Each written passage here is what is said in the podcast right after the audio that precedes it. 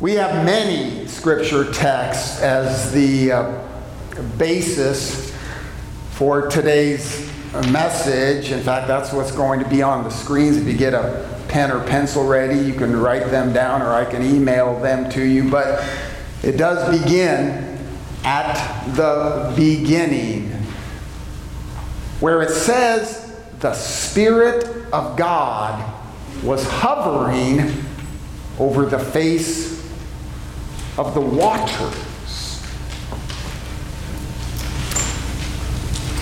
In Christ's name. Today's sermon title you see in the bulletin or on the screen Spirit, Water, and like you, I thought and indeed intended for you maybe to think, okay, he's going to preach about alcohol. And I have in the past preached about alcohol, spirit water, if you will. Not only the dangers of its abuse, which are all through Scripture, and that needs to be proclaimed, but also its benefits. I often quote the psalm that God makes wine that gladdens man's heart. That comes from God in moderation, of course. But that's not the topic of today's sermon at all. Although, what the Spirit does is contrasted to being drunk on wine. We, we need this instead spirit water. And again, it starts with Genesis chapter 1. We see in the beginning the spirit connected with water. Waters, the primordial soup, if you will, before God spoke and ordered all things. That's how it's pictured probably beyond our understanding, but the Spirit is connected with waters and all through Scripture. And it's important. I forgot my opening announcements today. I hope I don't Ignite, but I'll include them here. I was going to spend a few minutes just talking about what we have seen in the news again things that blow our minds as for the first time, not only in our generation, but many generations, there was a breach of the U.S. Capitol. And it's nothing any of us have ever seen or even perhaps imagined. And we're trying to make sense of things. Peoples on both sides of issues are seeing extreme views manifested and, and things done in the name of values they, they, they hold that are contrary to those values. And we think, well, what is going on in this world? And friend, it will continue and get worse until the end. I do want you to look at today's theme paragraph, if not now when you get home. We, we want God. And specifically, we want the Holy Spirit in our lives, making sense of the chaos. Where do you find this Spirit? Forgiving your sins because you've looked everywhere else for an answer for sin? Giving you strength and peace to endure all this, indeed, uh, to summon you in calling and lead you in mission as you go forth from this place. Where do you find that spirit? And something that's sure and certain, surely in the Word, but today, a little nuance to that. In the visible Word, as we Lutherans often call baptism and Holy Communion especially baptism today, in the waters, there is the Spirit. Indeed, bringing all the gifts love, joy, peace, patience, kindness, faithfulness, gentleness, self control, the forgiveness of sins, real life in the face of this world's death, and eternal rescue and salvation, and the glory and bliss indeed of Jesus Christ. In baptism. Today's a day to celebrate baptism. If you don't know the date of your baptism, mark the second Sunday after the Epiphany every year as your date. It's a movable feast, so it'll be on different days, but many people do that. And I want you to mark your baptism today. As there is a confirmation today, you will hear the baptism promises. And although you're not invited to speak with the confirmed, you can whisper, speak your own promises again. Indeed, every day, every morning, because that's where the Spirit is. Again, Scripture is clear Old Testament, New. The Spirit of Christ is found in the waters. The Spirit is in the Psalms. Psalm 33 has a couple of verses that say, The word of the Lord of Yahweh, by that word the heavens were made, and by the breath of his mouth, that is the word for spirit there, by the spirit that comes from his mouth, all their host. He gathers the waters of the sea as a heap. He puts the deep in storehouses. The Spirit is there ordering the waters. Today's psalm we used as the intro it. The voice of Yahweh is over the waters. Indeed, there you can find him. The great I am, your God and Savior in the waters.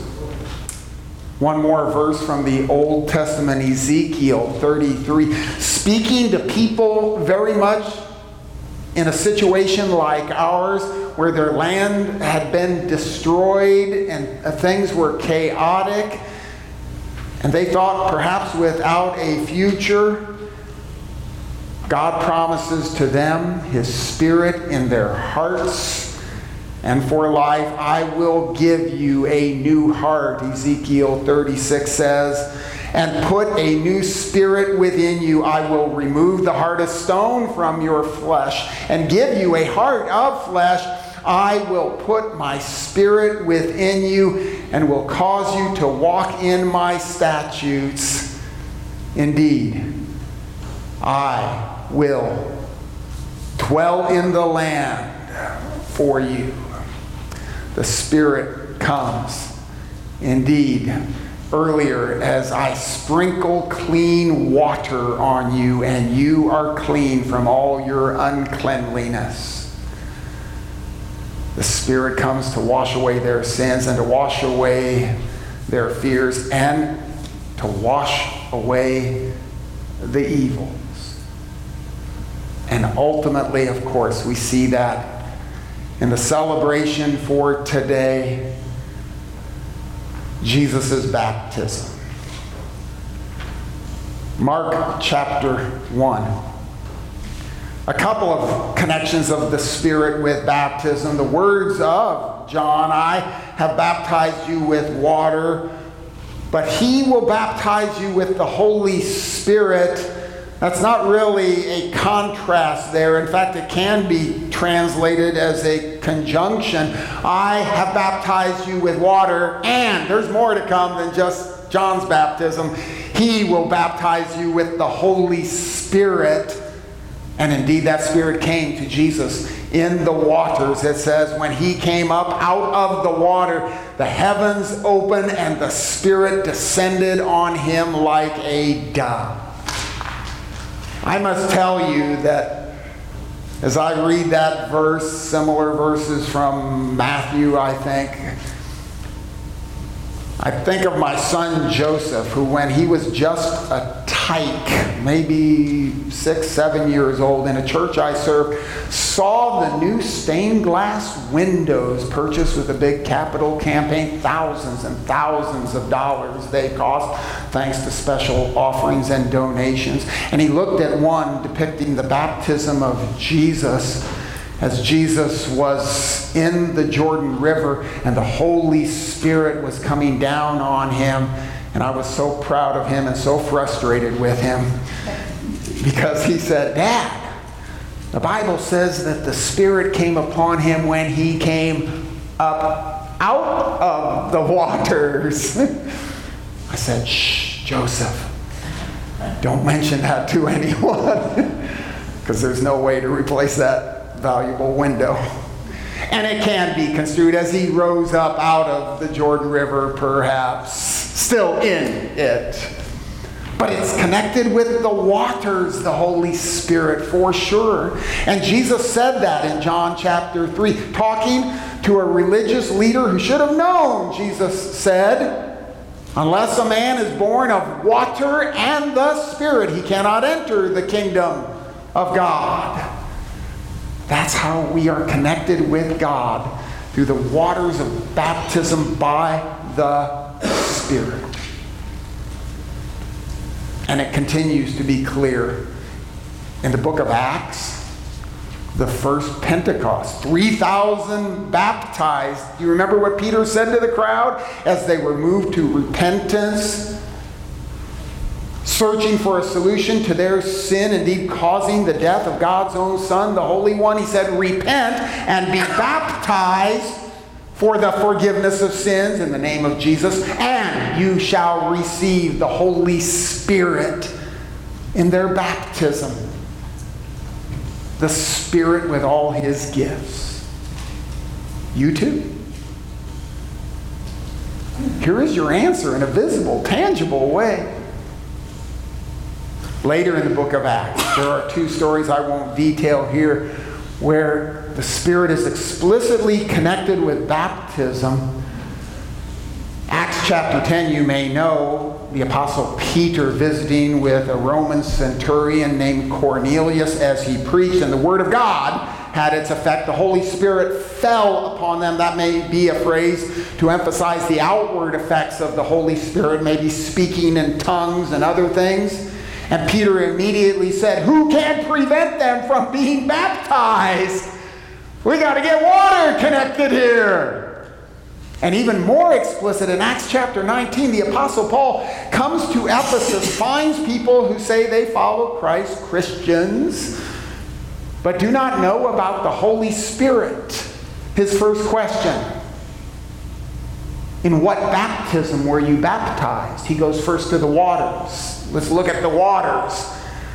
They only knew the baptism of John not Jesus' command in the name of the Father and of the Son and of the Holy Spirit. They were baptized and the Holy Spirit came upon them.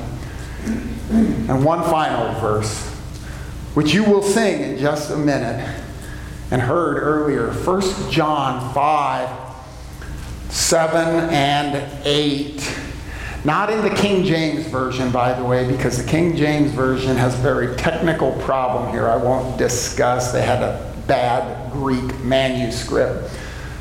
But in almost every other translation, it says, There are three that testify the Spirit and the water and the blood. These three agree.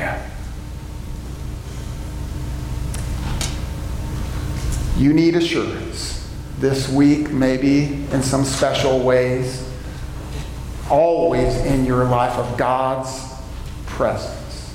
Your baptism connects you to Jesus Christ. He came to that Jordan River not because he needed forgiveness of sins, but to work yours. In Matthew's gospel, he said, It is to fulfill all righteousness, to do everything the people, you and I, are to do. He started eight days old, we see, with his circumcision, continued all the way to the cross and then emerged victorious on Easter to say, You have my righteousness. It is yours. Not seen in this world, and maybe even in your own heart, but held in the water. Martin Luther, it is said, maybe not verified, a number of times when beset, I think I've shared this with uh, doubts about the Lutheran Reformation, what he was doing, fears because of severe threats. Even the temptations of Satan, he would shout at the devil and, and the world and his own weakness, but I am baptized.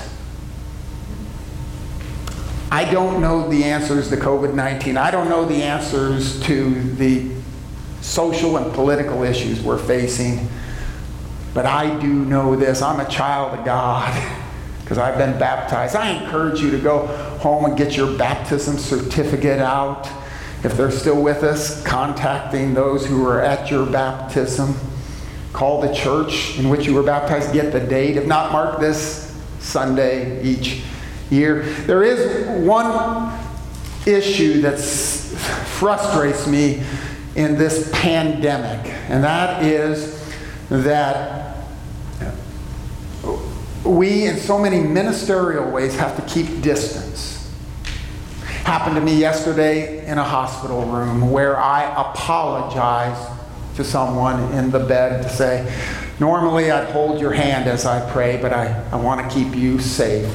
Stood at a distance. That touch is so important. I did get permission from our confirmand uh, and our new member to touch today, but so often we can't.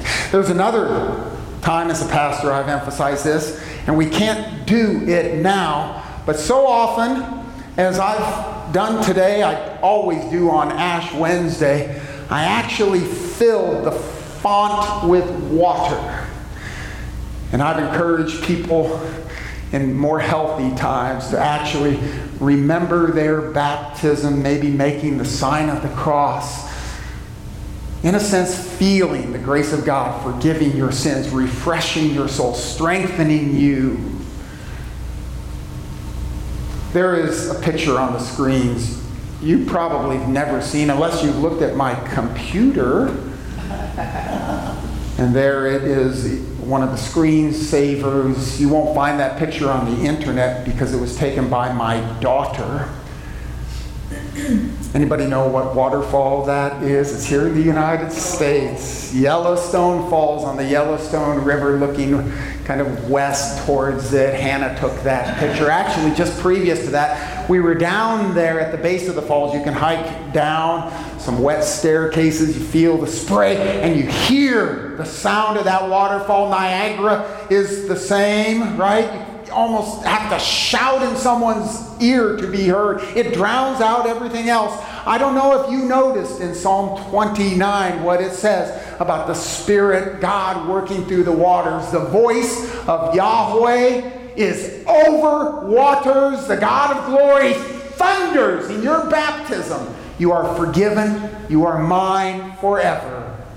Yahweh over many waters. Amen.